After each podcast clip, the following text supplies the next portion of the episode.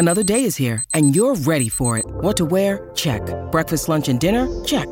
Planning for what's next and how to save for it? That's where Bank of America can help. For your financial to-dos, Bank of America has experts ready to help get you closer to your goals. Get started at one of our local financial centers or 24-7 in our mobile banking app. Find a location near you at bankofamerica.com slash talk to us. What would you like the power to do? Mobile banking requires downloading the app and is only available for select devices. Message and data rates may apply. Bank of America and a member FDIC. Hi, I'm Dr. Julie Humphreys. And I'm Natasha Whitehurst.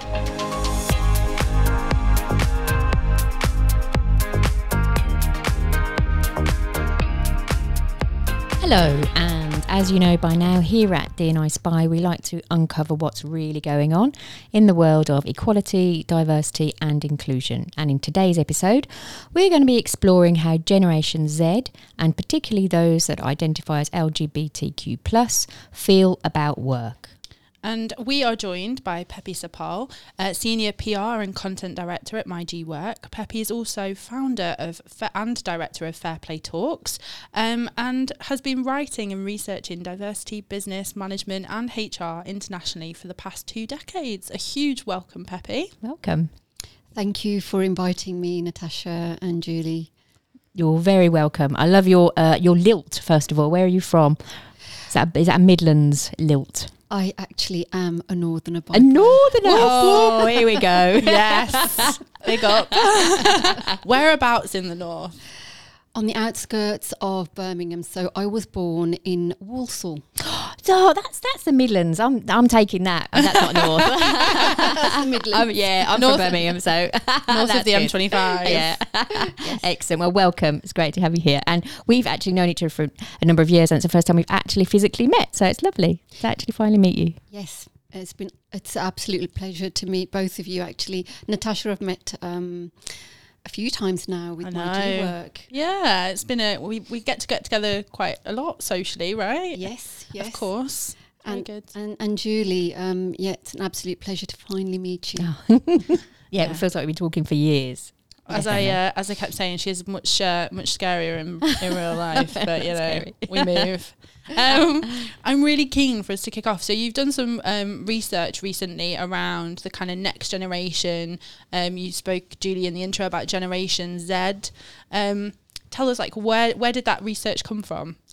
So there's been lots of research done around uh, Generation Z um, by from various recruitment agencies um, and um, diversity organisations like myGwork, which is the business platform for LGBTQ plus professionals.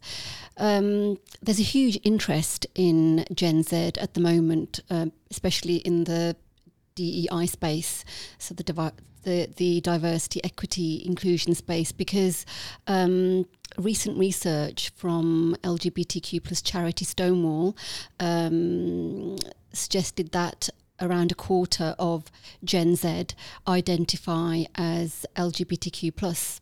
So let's let's jump in there and try and um, break down what Gen Z is first. So can you um, explain how old they are, what generation they are from? So we're looking at um, graduates um, and those around 18 to 26, I believe, who are coming into the workplace now. So born around 2000, something like that? Yes. Oh okay. my goodness. Okay. It makes me feel old. and I know I shouldn't say that. You shouldn't. You're a young one. oh, I remember the millennium. I've turned into that person. So this is this was sort of groundbreaking research. Then it, it felt like when we read it. Yes. So basically, um, what G Work did was we um, we hold various events, and every year we do work fair, uh, which is a recruitment um, event for LGBTQ plus professionals and graduates, and we have lots of graduates attending the event because we have um, companies um, who are inclusive, um, showcasing their organisations and um, posting their jobs at our uh, annual event. And so we tend to get thousands of people who turn up from around the world um, to um, look at what job postings are available at inclusive organisations. So before the event this year, we did a survey to find out, um, you know, what LGBTQ plus Gen Z um, expect from the workplace. So we focused our survey um, in the US and the UK. And why was that? Well, because you know um, it was it was international, but most of the respondents were happened to be from the UK okay. and US because most of um, yeah most of our most of our um, your members members are from um, the US and the UK, but we are um, actually um, so most of our members are actually uh, from around the world, but um, the huge the huge majority who actually participated in the survey were from the UK and the US. Okay. So and you had over 700 participants, so that's a really good number. We had 703 participants, excellent. which was excellent. Um, and we had some um, really great findings. And I think one of the biggest eye openers for us was that six out of 10 so over six out of 10, 66% said that they would be prepared to leave an organisation mm. if they couldn't be out at work. So that uh, would you say that was your your an, an unexpected finding, or were there feelings that that might come out?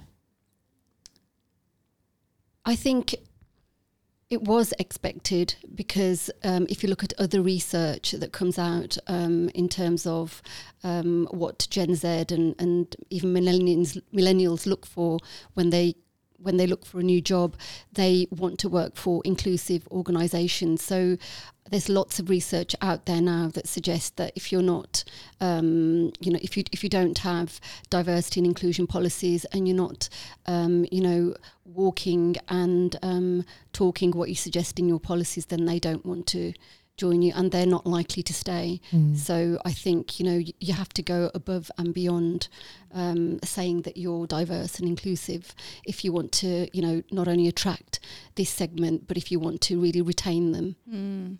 So going back to, so before you even started, you know, I think specifically around uh, organizations now are very focused on data and i think we're everyone's starting to realize that that's really really important but to get a really good data set, you almost need to kind of go right the way back and look at categories and think about, you know, how people are going to complete complete the um, complete the survey.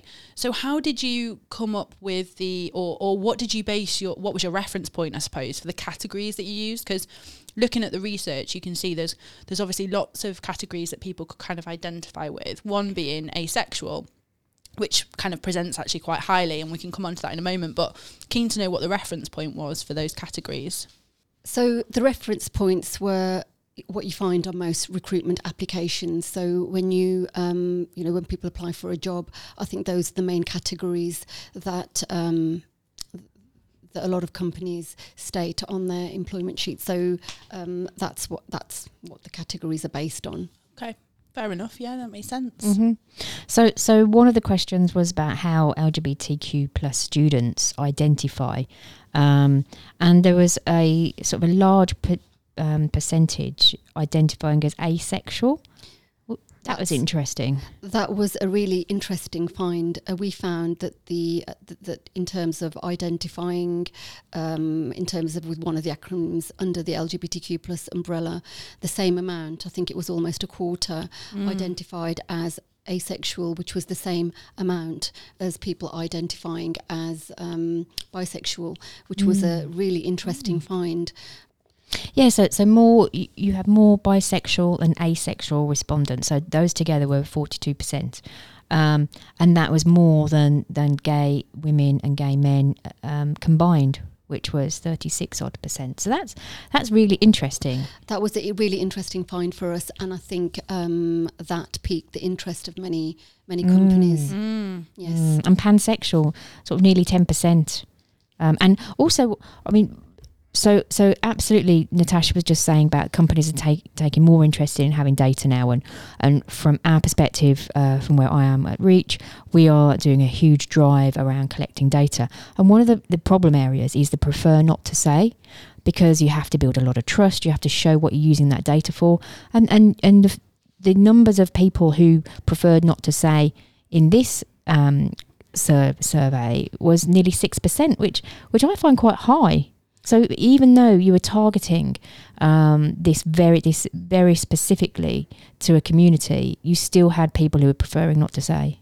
Yes, um, and that could be for various reasons. I mean, sometimes when you're especially when you're in that age group you you still might be confused and mm. you haven't come to terms with um, how you identify so all that although that number sounds high um, I think you know there's a good reason for that and I think maybe some people are still confused uh, and and you know some people also don't want to say yeah. and that's not just for you know whether you're LGBTQ plus I know that in terms of race um, you know, I know that um, sort of my son, he's um, mixed of mixed race, and I think he also prefers not to say because none of the categories that he belongs to appear mm. on on recruitment forms. So um, I think it, it's not just uh, LGBTQ plus. I think it.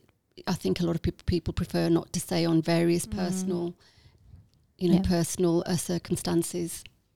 It's a tricky one, isn't it? Because to actually be able to kind of accommodate and make sure that everyone feels represented, you you could almost have surveys and data sets and categories that just go for for forever. forever. Yeah.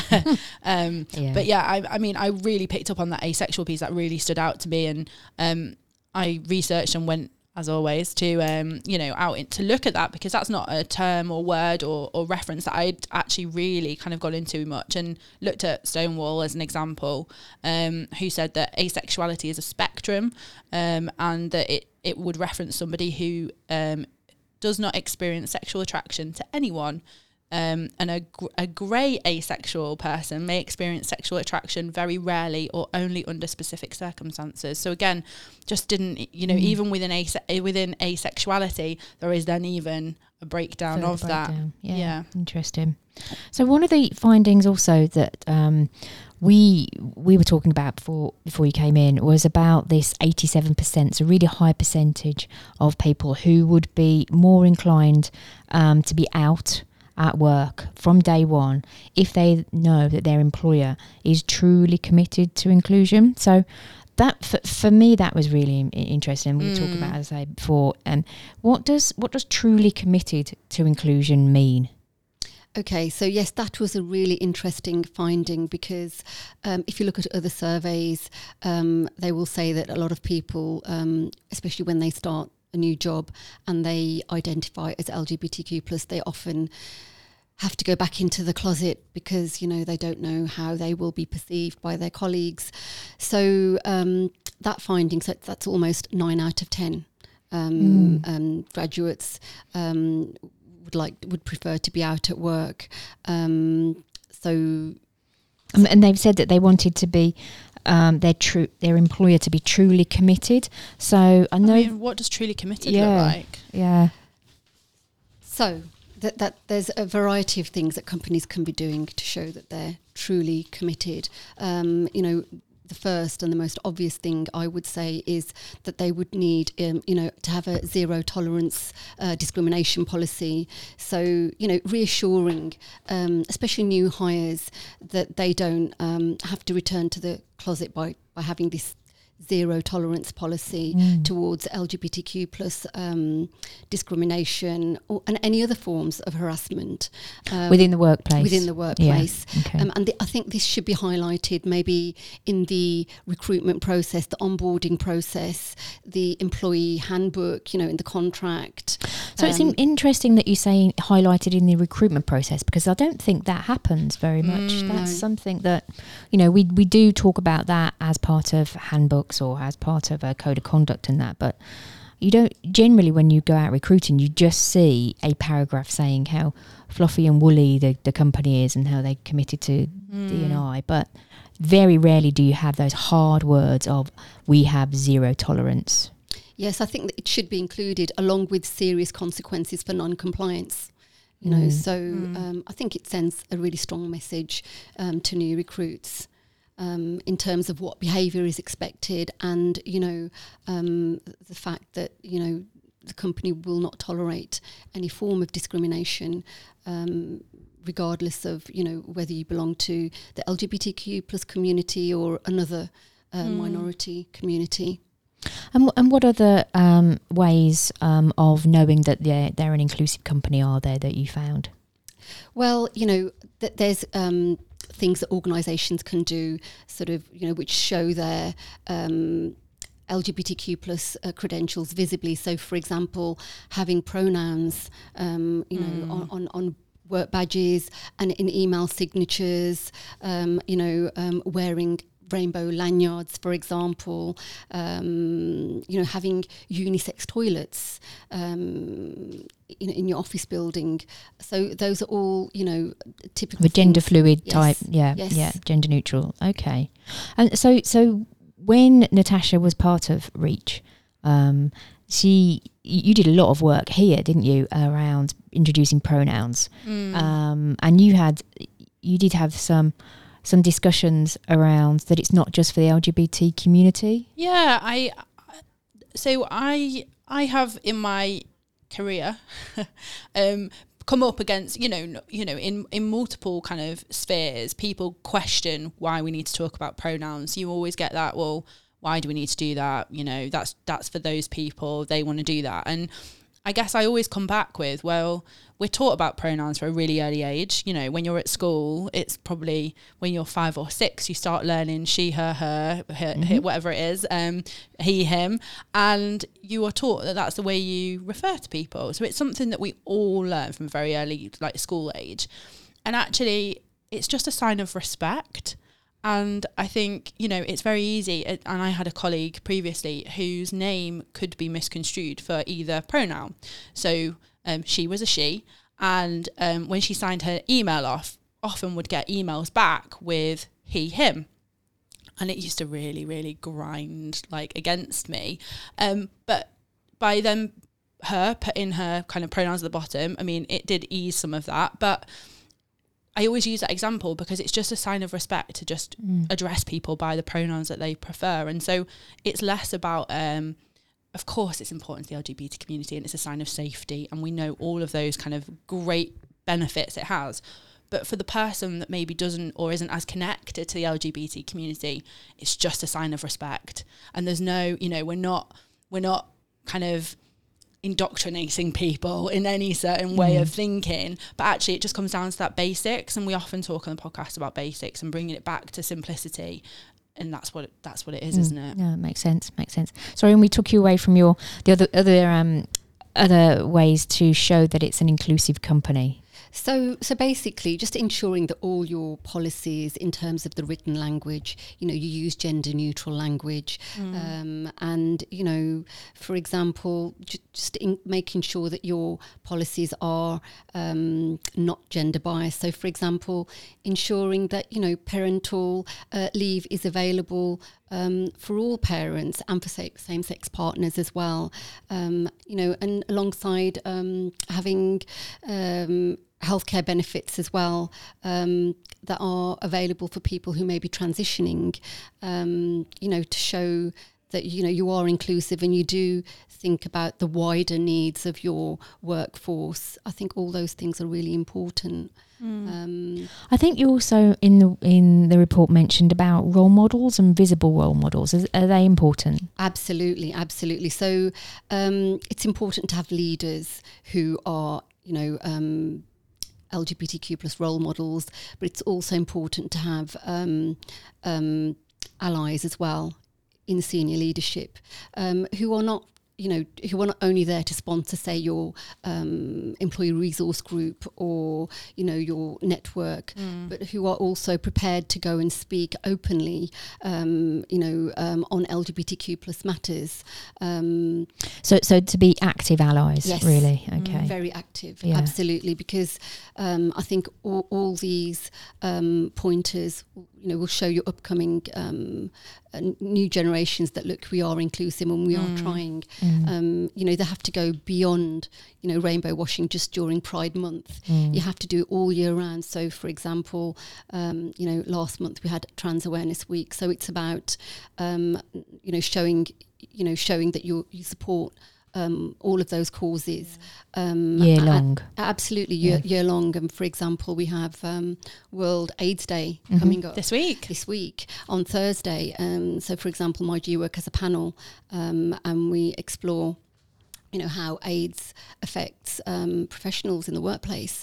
So it, it's about looking out for those kind of um, things that organisations can take part in and show that they care. Mm-hmm. And it's about supporting charities as well. You know, um, you know, in the LGBTQ plus community, um, it's doing all those. You know, doing a bit in in those areas will show that you know you Mm. actually you know you actually do care as an Yeah. organisation, um, and you are a real ally.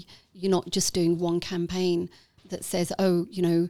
Yes, you know we're supporting the fun part of Yeah. of, of, of you know the LGBTQ plus world, which is Pride, but not doing any more. I think yeah. you just well, Pride wasn't fun at the start. It was a protest. You know, they're trying to take it back yes to be a protest. Yeah. So yes Yeah, and and when we when we look at role models as well, it's important that um, people are real model real models or real role models as well. So sometimes we can put people up on a pedestal who are have really an unattainable life, um, and I and I think that can often um, be a barrier to them being actual role models. So we say, oh, that's okay. You know, we have X, Y, and Z people as exec sponsor or, or whoever that might be actually when we have lgbtq plus people in our organization and they they look up they actually don't see themselves in those positions so it might you know we have to be really careful who we call role models absolutely. I mean, you you make a very good point. I mean, I've seen role models, you, for example.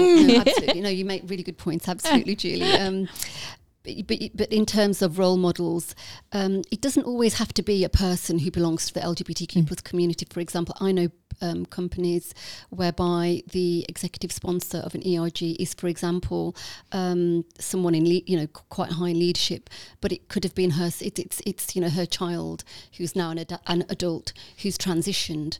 So you know um, she's very much an ally. So I think they make really good um, role models too, because she not only does uh, she's not only aware of the issues at home, but she does a lot of work with charities, helping you know um, young people and parents come to terms with you know um, some of the issues and the challenges um, that transitioning. You know um, that people who go through transitioning um, go through, Yeah. and so um, I think those allies are equally um, as good. And, and you know, I think we've got so many more CEOs who have, you know, Mm. and, and you know, C-suite um, lead, leaders who have now stepped up and and are, you know, actually being really good allies. and we've it's got a on the agenda Yes, it's on the agenda, absolutely. And I think, I think um, companies are realizing that it's it's it's you know it's really important to have um, uh, people who are um, out and open because they can just be more authentic at work and they Mhm. are just simply Mm. much more productive. They're happier, um, and and you know Yeah, we were talking to Dame Kelly Holmes actually in one of our earlier episodes, and um, she was saying that she'd only just recently come out, and the the conversation was, you know, she that she brought to the table was, you know, how imagine how how better she would have done. She did amazingly well, but Yeah. if she hadn't have had that. That, that that sort of weight on her all the time about hiding her true self it's just amazing you know what what could have been done because the the difference in performance it's been shown when you can be your authentic self in a workplace Mm. um, is is without doubt. Um, and I'll just take you back to some of those um, report signposts that you were saying that in terms of you know what's a signpost to a, an inclusive company, um, and you do mention um, employee resource groups. Um, so so do you feel that they are important to um, minority communities, whether it's LGBT plus, um, and and is there a specific slant on Gen Z? You know, do they want um, to have that safe space, that psychological safety um, of an employee resource group when they come into new organisations? I think that's a very interesting question, Julie. I have yet to hear of a Gen Z uh, employee resource group, um, and there's no reason why a company shouldn't have one. Um, but I think what we're seeing now is a lot of ERGs. Um, rather than having being really too specific, they are becoming a bit more general. And I think um, they're trying to encourage um, a lot of mixing between Yeah. um, employee resource groups to encourage education um, about different groups and you know to encourage that learning and dialogue so people do learn more learn more about each other and about the challenges that they face and I think um, where it's happening in organisations that they're finding that you know um, people are gelling more and they're, they're finding that they have more in common that inter, you know that mm. they have Yeah. more in common than differences mm. and that's helping the organisation and teams so much more because they're focusing on the commonalities Yeah, rather agree. than the differences. Mm. Yeah, definitely. I've seen seen it happen where actually people are part of one community. It might be you know an, an ERG that's focused on race and ethnicity, but actually you know they are a black female that's also a parent and therefore intersectionality. yeah, and that kind of crossover and seeing the really wonderful things that come from that, you know, and tying it to something. So it could be actually you, you know, you look at Pride Month, but actually you then look at it through the lens of multiple communities rather than just the LGBTQ plus community.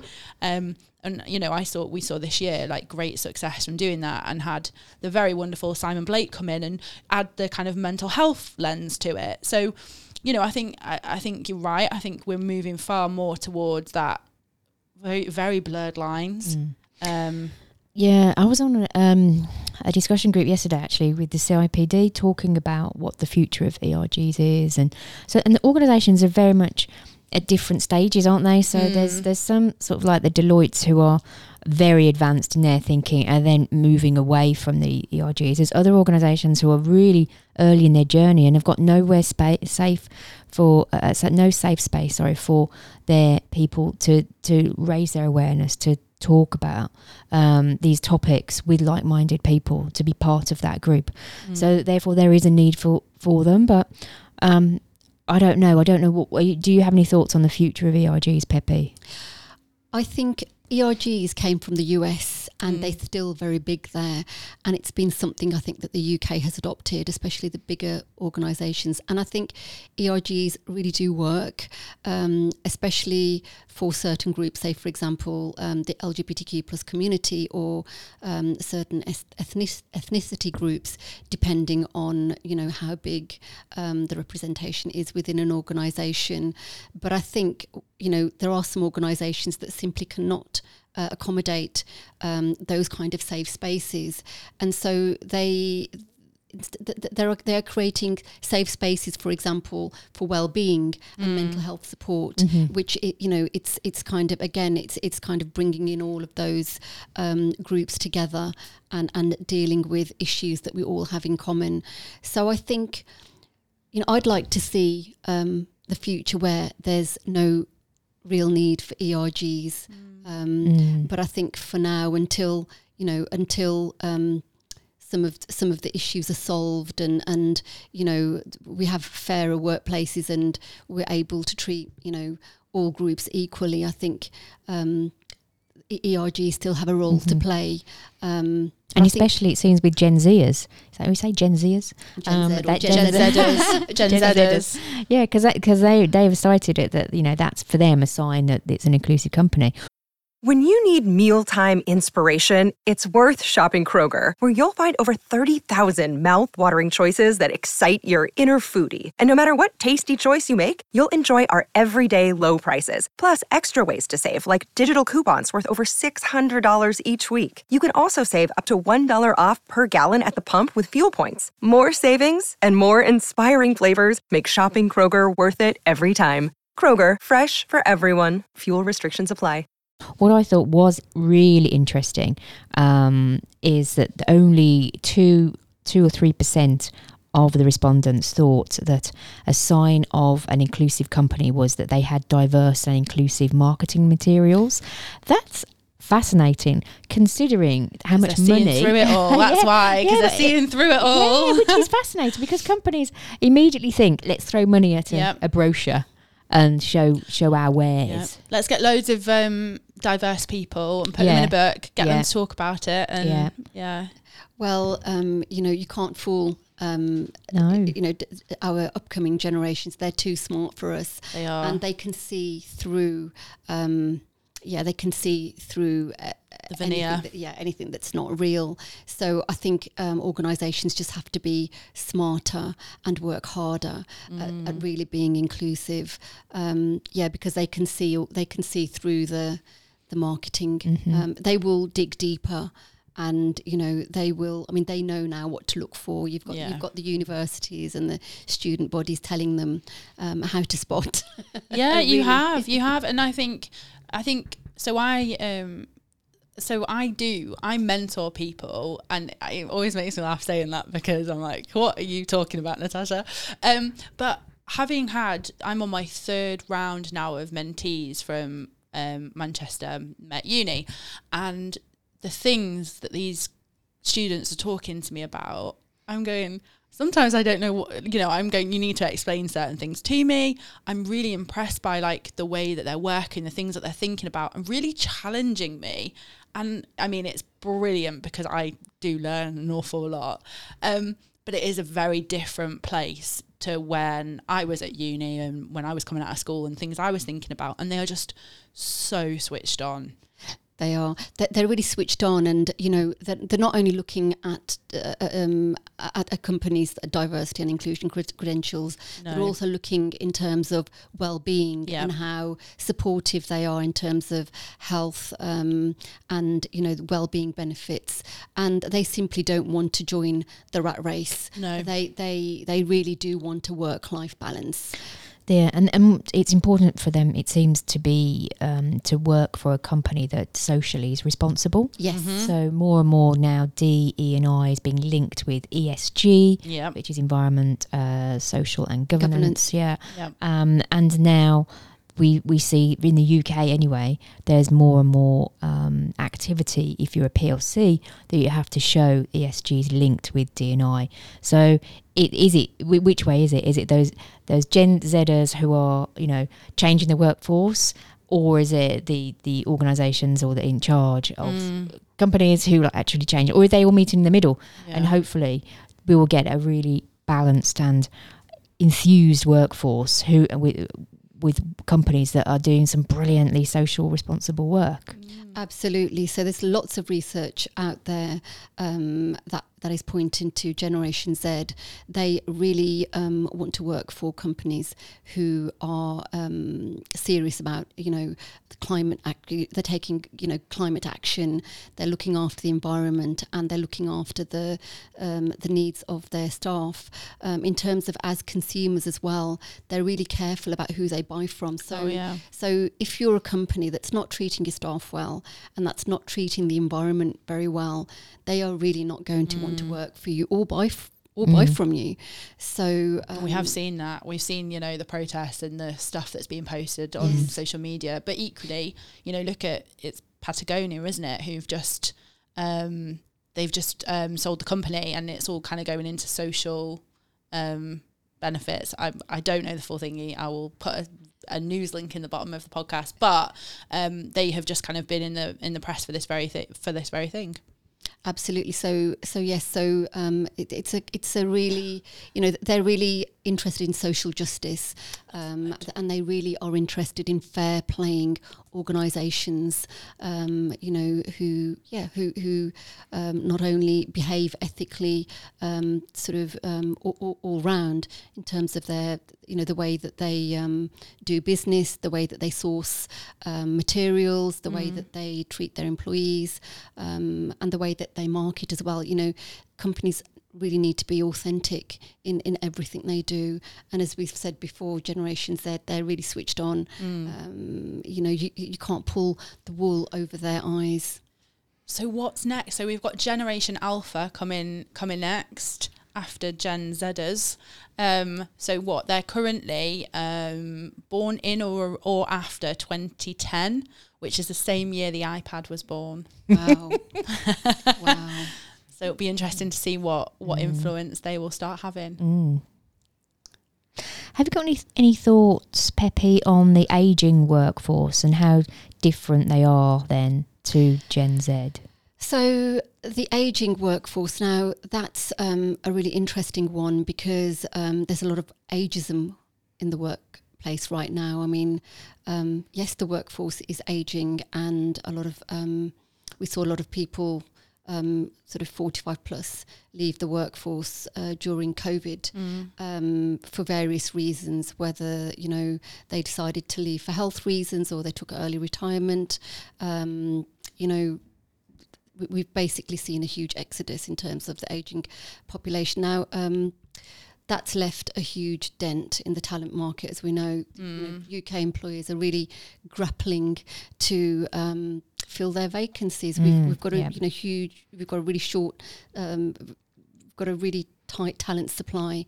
So. Um, companies not only do they need to obviously work harder to attract new recruits the younger generations because we simply don't have enough to replace the aging population, but also companies really do need to work harder at um, retaining and recruiting older workers. Um, I think we had a piece um, on Fair Play Talks um, which described um, work, you know, workplace ageism as um, morally wrong and um, fiscally irresponsible, um, which is true because just in two years' time, I believe 50% of our workers will be 50 plus apparently in the UK. So Wow. so yes, so so we Uh, need more to just work- incoming talk about the menopause. I, I think Oh, that's, that, that, gosh. that's got a lot to do with it. Yeah, set her off.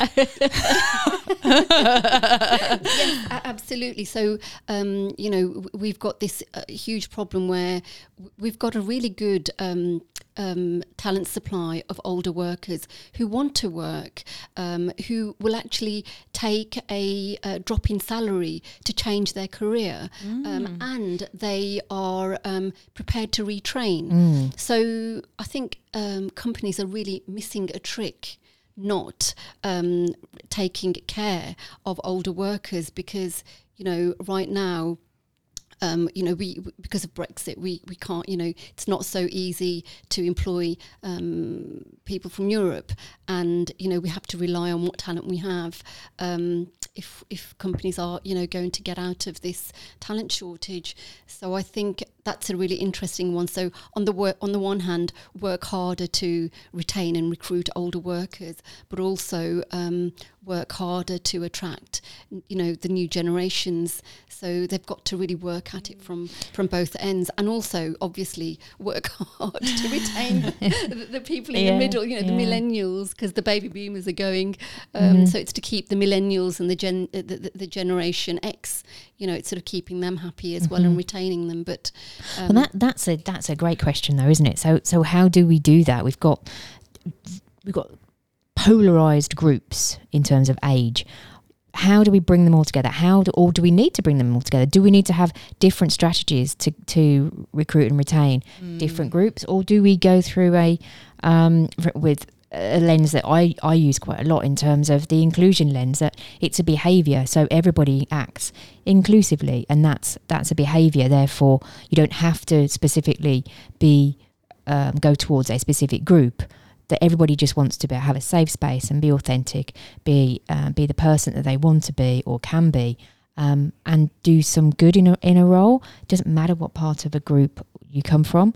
Or do we need to be specific I think I think it's a bit of both. So I think uh, you know you do raise a, an, another good point. I think generally I think it doesn't matter what group you belong to, whether you're an older worker or you identify with the LGBTQ plus community or from another minority group. At the end of the day, we all just want to be treated fairly and work for an organisation that values us and are prepared to train us and you know. Um, there's a fair exchange between the two.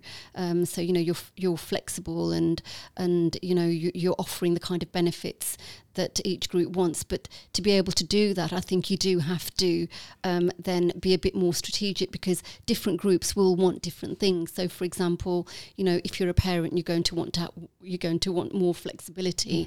Um, if you're a you know a, a Gen Zer, you will want you know more well-being benefits, perhaps. Um, And again, if you're from the older generation, perhaps again, you know, um, you want you know you want training to be a benefit. So I think. Um, you, you will have to do a bit of both. You have to be, you have to work harder at being inclusive, and I think you know.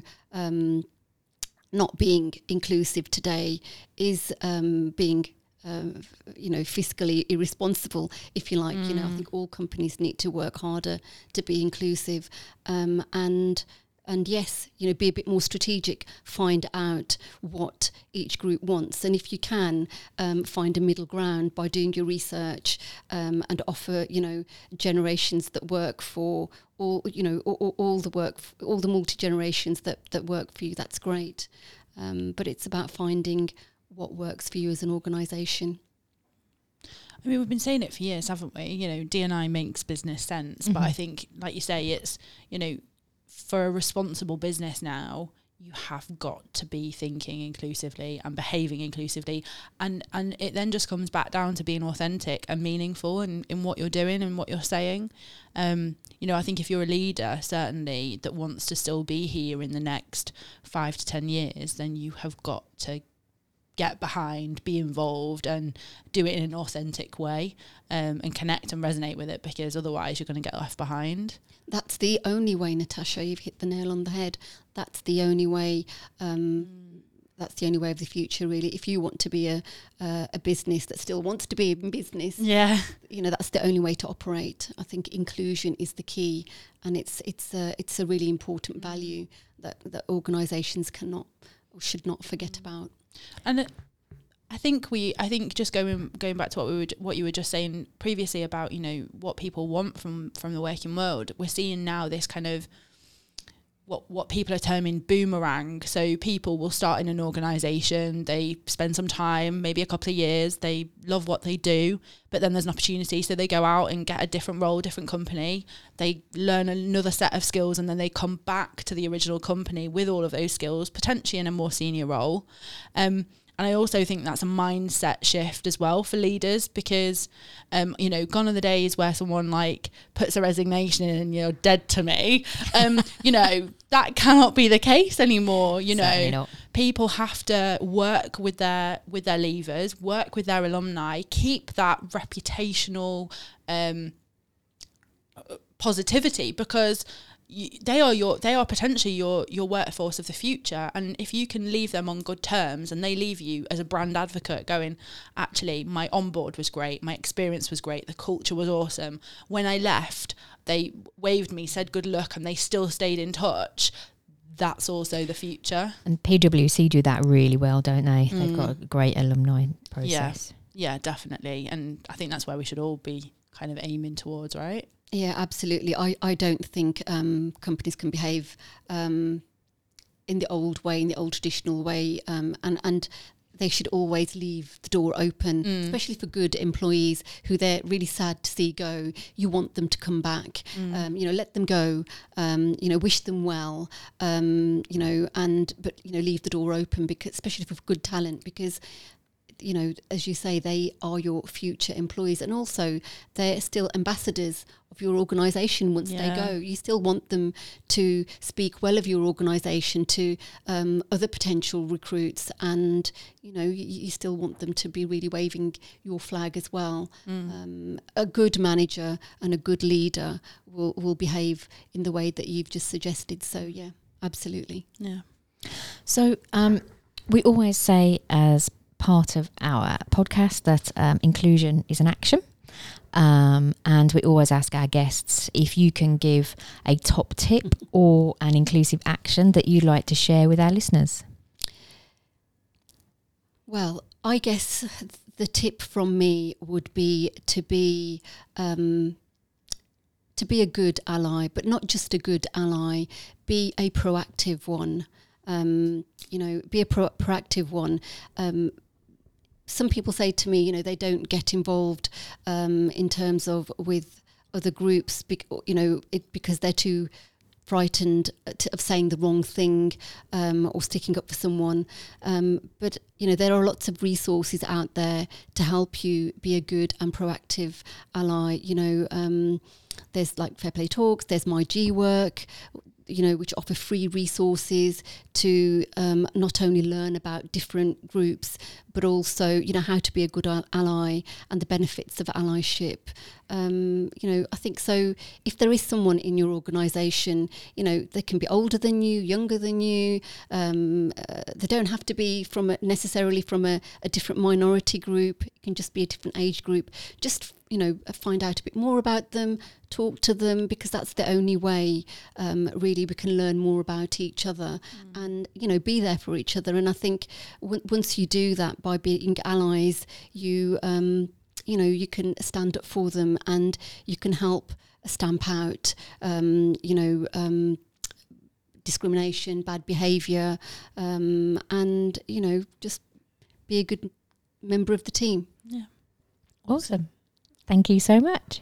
Thank, you. You can find us on Twitter. Our handles are in the show notes below. And if you've liked what you've heard, please rate us wherever you get your podcasts and subscribe to get new episodes automatically. Thanks for listening.